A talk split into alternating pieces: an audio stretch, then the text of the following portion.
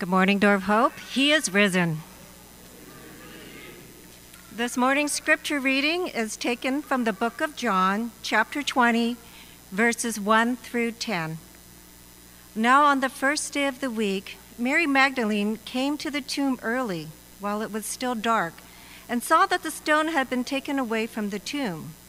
So she ran and went to Simon Peter and to the other disciples, the one whom Jesus loved, and said to them, they have taken the Lord out of the tomb, and we do not know where they have laid him.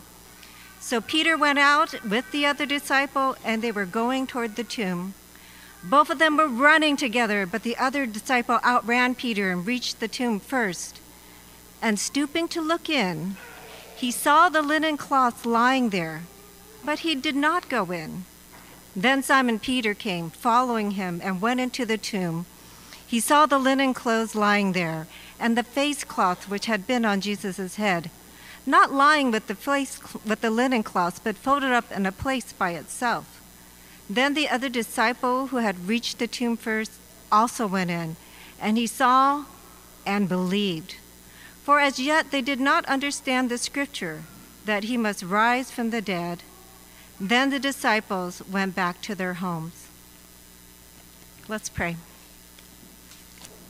Heavenly Father, as we read from your word, at this moment when you've risen but you weren't there, Lord, how this feels like this moment now, while we wait for your return. We know you have risen, we know you are here, but we do not have your tangible presence.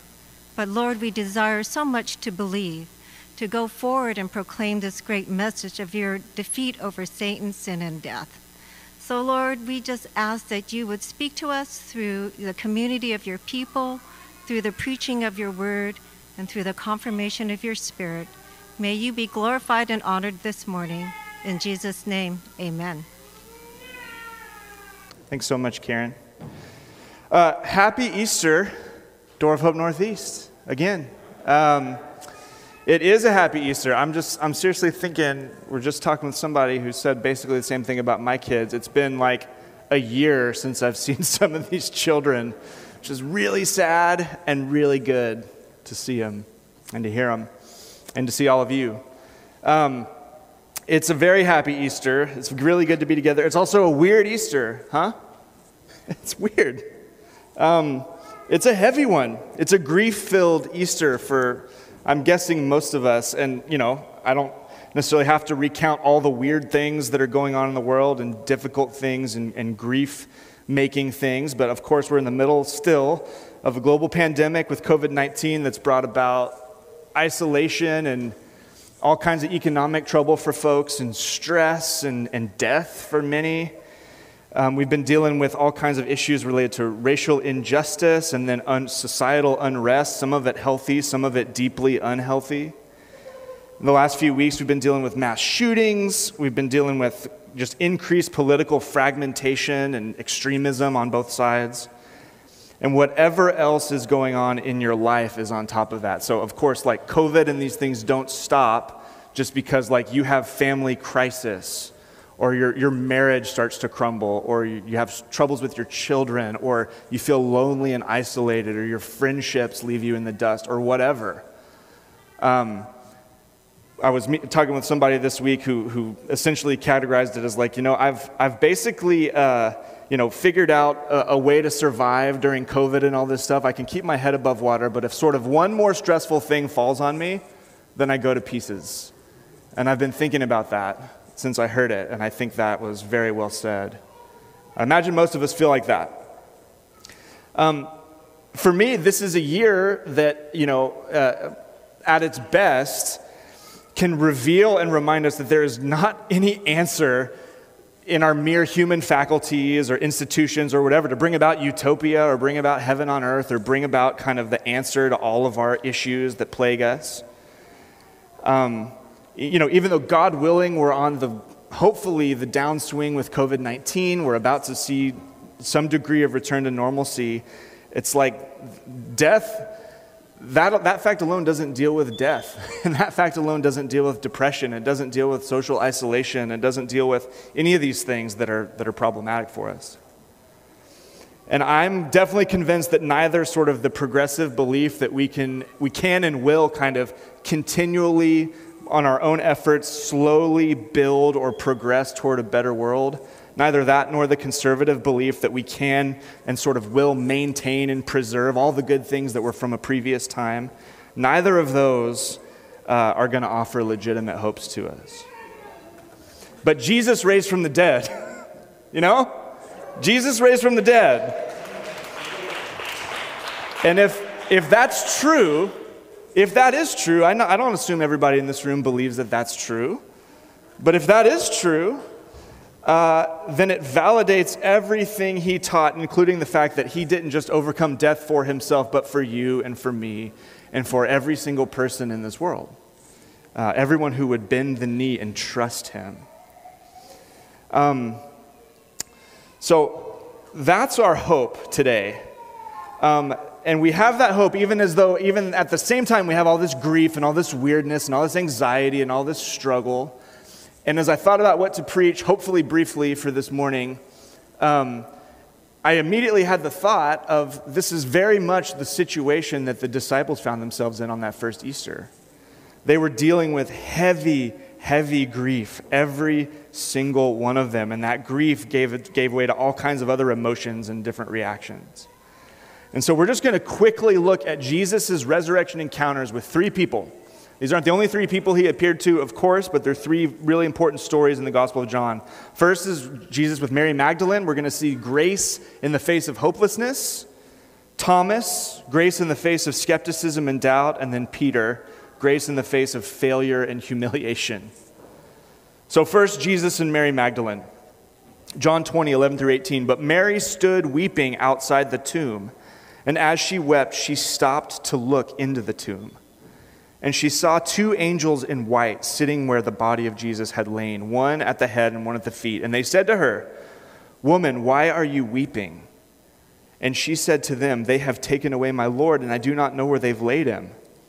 Having said this, she turned around and saw Jesus standing, but she did not know that it was Jesus. And Jesus said to her, Woman, why are you weeping? Whom are you seeking? And supposing him to be the gardener, she said to him, Sir, if you have, if you have carried him away, tell me where you've laid him, and I'll take him away. But Jesus said to her, Mary. And she turned and said to him in Aramaic, Rabboni, which means teacher.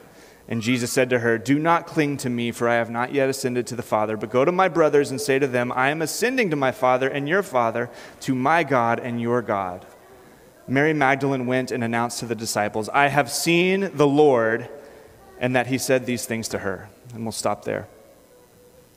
So I think, I think this is a picture. This is lots we could mine from this text, but one of them at least is that the incredible grace that Jesus shows to Mary in the face of hopelessness. The finality of Jesus' death was a foregone conclusion for her. And you know that because you, we see her look him in the eye and not know that it's him. You see that? And maybe there's something in here about how, you know, the difference between Jesus' resurrection body and his previous body. Probably. But I think more so than that, there's this idea that she knows when you see someone crucified on a Roman cross and they die and they're put in a grave, you don't see them again. You just don't, that doesn't happen. No one comes back from this.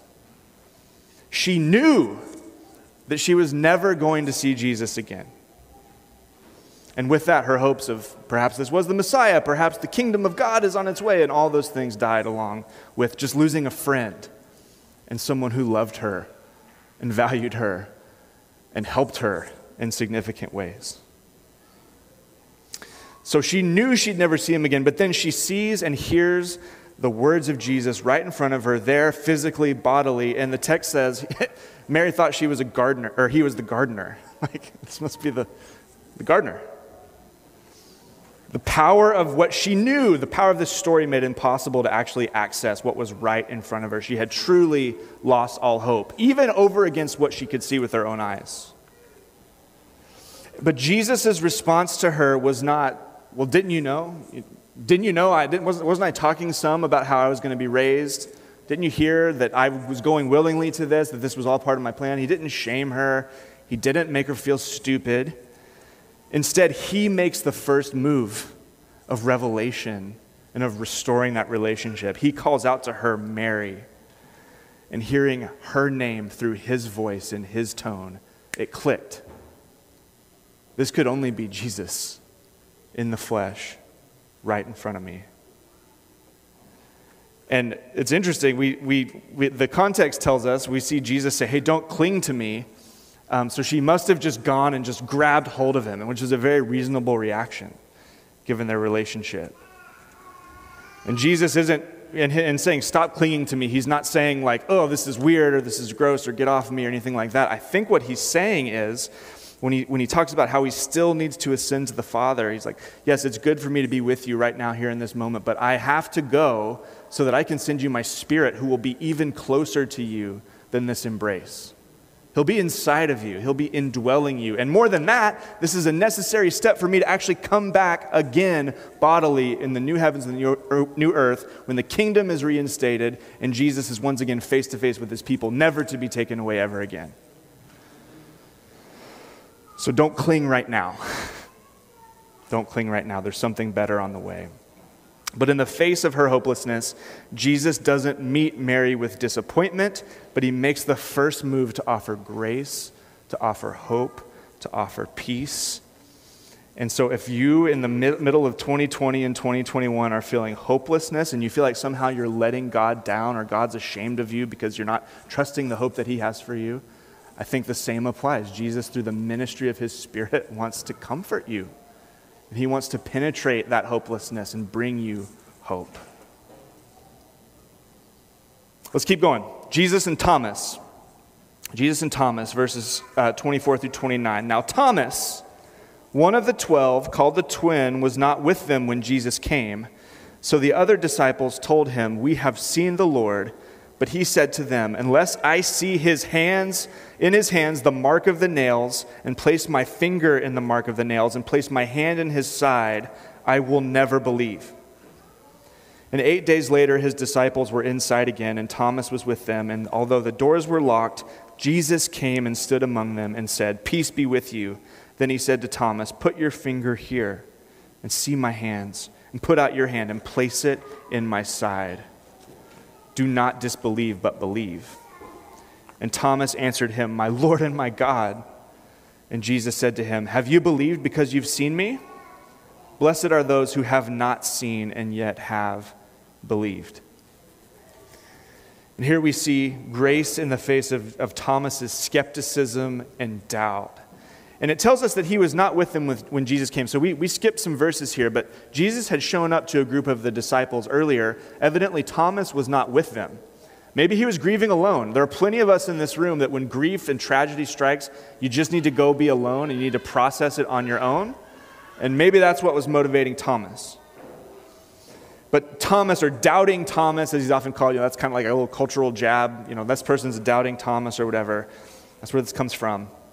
He struggled, you see it, with deep, significant doubt. Here, the other disciples, the men that he traveled with for these three years, they're telling him, We saw the Lord. We saw him. Isn't this amazing? This is good news. And even out of their mouths, he couldn't believe it. Maybe he wanted to. Maybe he just didn't want to get his hopes up. Whatever was going on, he was definitely trusting his own narrative, again, his own gut reaction to what is and isn't possible his own sense of what was over against the witness of his community, even the witness of the community of the apostles of Jesus. And he had this evidential criteria he really needed to have met. To paraphrase, I need to see him, I need to see his wounds, and I need to put my hand in them, or I'm not going to believe this stuff. This is serious. So, once again, Jesus comes to this man. who's in this kind of emotional state and intellectual state? And does Jesus respond with banishment or mockery or impatience or frustration? No. Jesus welcomed Thomas's questions. And, and he actually offered to come as physically close as he possibly could to allow Thomas to put his finger inside Jesus' side. Jesus' response to Thomas's skepticism and his, his doubt, it was patient. It was gracious. It, it was dignifying. He didn't say, That's a stupid question. He said, Here's the answer to your question. Let's come explore this together. His response was pursuing Thomas still, even though Thomas doubted what was going on. And there's another lesson for us here, uh, probably lots of lessons, but at least one is that Jesus doesn't want you to ignore or shortcut your doubts. He wants you to bring them to Him without fear or scandal because He can handle them. Um, he will love you through them. Um, and if that's true of Jesus, may that be true of our community, Door of Hope Northeast, that this is a place where people who have these questions and doubts do not feel this misbegotten sense that, well, I just have to pretend that I believe all the same things, or that this isn't weird, what we're saying we believe, or that this isn't uncomfortable, or that this doesn't stress me out late at night thinking about the implications of these things. Or that maybe I do believe, but I really don't want to believe. I don't want this stuff to be true, or wherever the doubt surfaces, Jesus just presses in. May we press in, door of hope, same way he does. And so, um, you and I, we don't live in this narrow point in history where the resurrected Jesus was walking the earth. There were 40 days of that. 40 days where he appeared to all hundreds of people, it says. Um, where people could go, Whoa, there's okay. He, I saw him teaching, I saw him on the cross, and now I see he's back. This is crazy. Oh, and he's still got these wounds. Oh, well, this is weird. Um, we don't live in that time. So we're not going to be able to find him and say, hey, Jesus, can I, can I touch your rib? Uh, but nonetheless, Jesus acknowledges that here. He says, you don't have to see him in the flesh to know him. He says, in fact, blessed are those who don't see and yet still believe. But nonetheless, whatever your present source of doubt, he wants to walk with you through that, through his spirit. And one day, he claims he's going to be standing in front of you face to face again. Again, we're not, this isn't just like spiritual metaphor stuff. He says, Look, I'm ascended to the Father, but I'm coming back in power, and you'll see me again. You'll see me again. So Jesus is gracious in the face of even one of his closest followers' skepticism and doubt. Let's do one more. Jesus and Peter.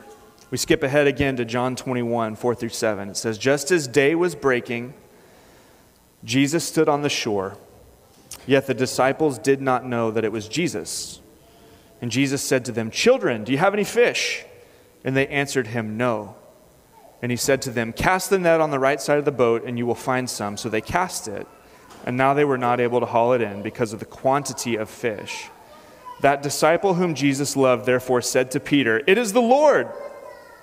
And when Peter heard that it was the Lord, he put on his outer garment, for he was stripped for work, and he threw himself into the sea. And we'll stop there. The story goes on, but we'll stop there. And this is the story, this is a, a, an instance of the grace of Jesus in the face of failure and humiliation.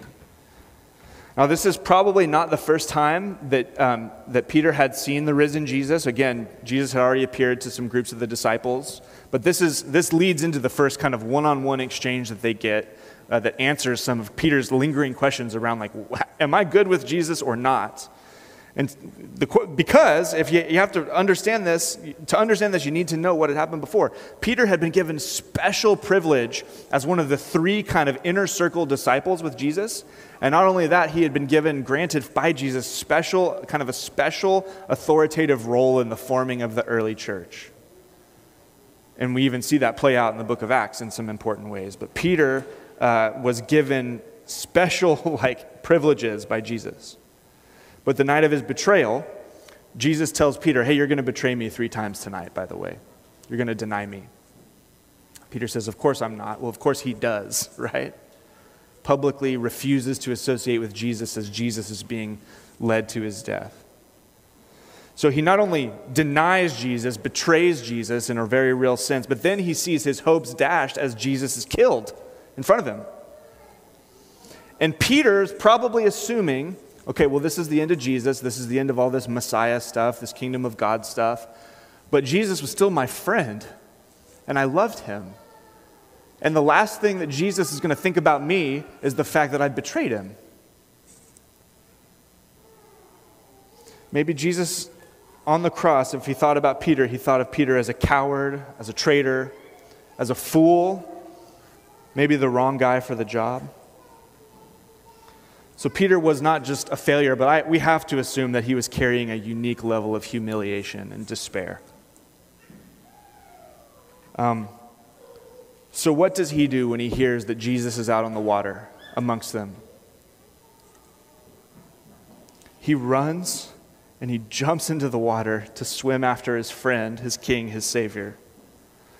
And this, might, this tells us some things about Peter, but more than that, this tells us something about Jesus because Jesus, Peter knew from his time with him, Jesus was the kind of man, the kind of king, the kind of savior, the kind of God who, when he stares down our deepest failures, our most cowardly betrayals, our most destructive sins, he welcomes us with open arms. Peter had to believe that to go diving headlong after Jesus into the water, not caring about what a fool he had made of himself just days before. Peter had spent enough time with Jesus to know that, that, should he ever see this Jesus again, even with crushing insecurity on his own part, he'd be welcomed in with open arms into this, the, the infinitely perfect, loving arms of this gracious friend, this gracious brother figure, this gracious father figure that he was and is. This is the heartbeat of the gospel. You've heard it, if you've been around Door of Hope, you've heard it put this way a lot of times that on your worst day, at your lowest moment, um, however you define those things, Jesus loves you with a dead set, willful, faithful, committed love that you can't even imagine. And the, the scary thing is, he knows our lowest moments.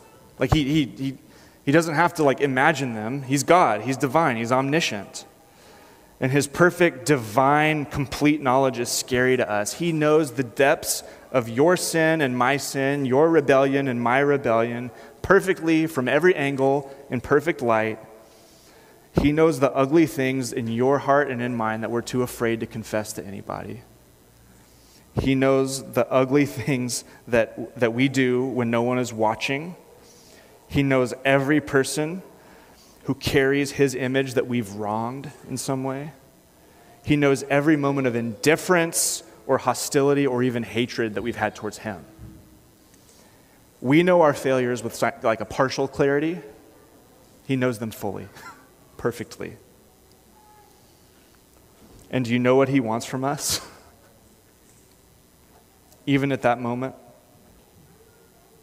To jump in the water and to swim out to Him and let Him embrace us and hold us and heal us and grow us and forgive us and welcome us into His kingdom and walk us through death when it comes and resurrect us into new life in His future kingdom that's coming in real history, just like His resurrection did.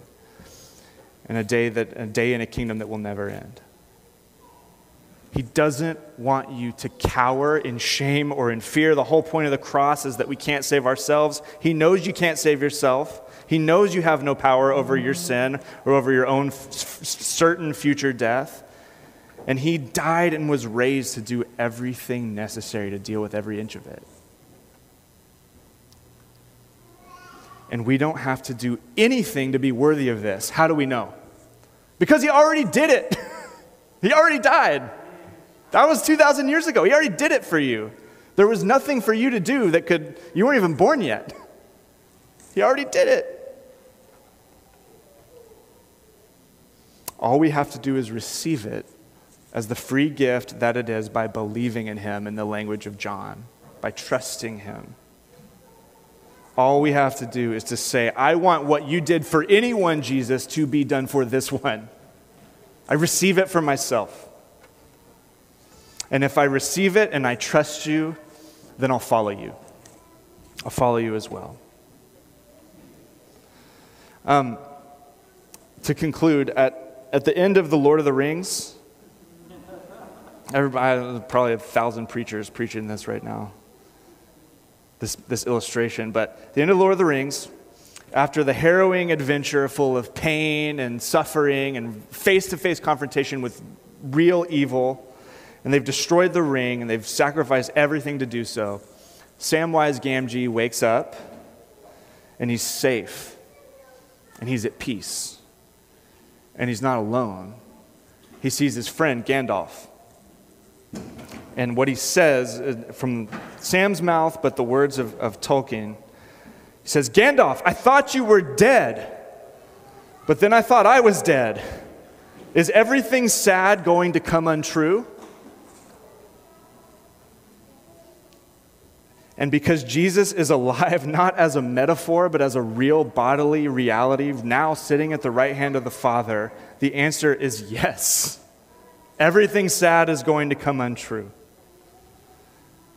Revelation 21, 3 through 5, giving us a picture of the new heavens and the new earth, which is where we're going to spend eternity with one another and in the presence of God Himself says it, says this. These are john's words as well. He says i heard a loud voice from the throne saying behold the dwelling place of god is with man and he will dwell with them and they will be his people and god himself will be with them as their god and he will wipe away every tear from their eyes and death shall be no more. Neither shall there be mourning nor crying nor pain anymore. For the former things have passed away and he who is seated on the throne said behold I am making all things new.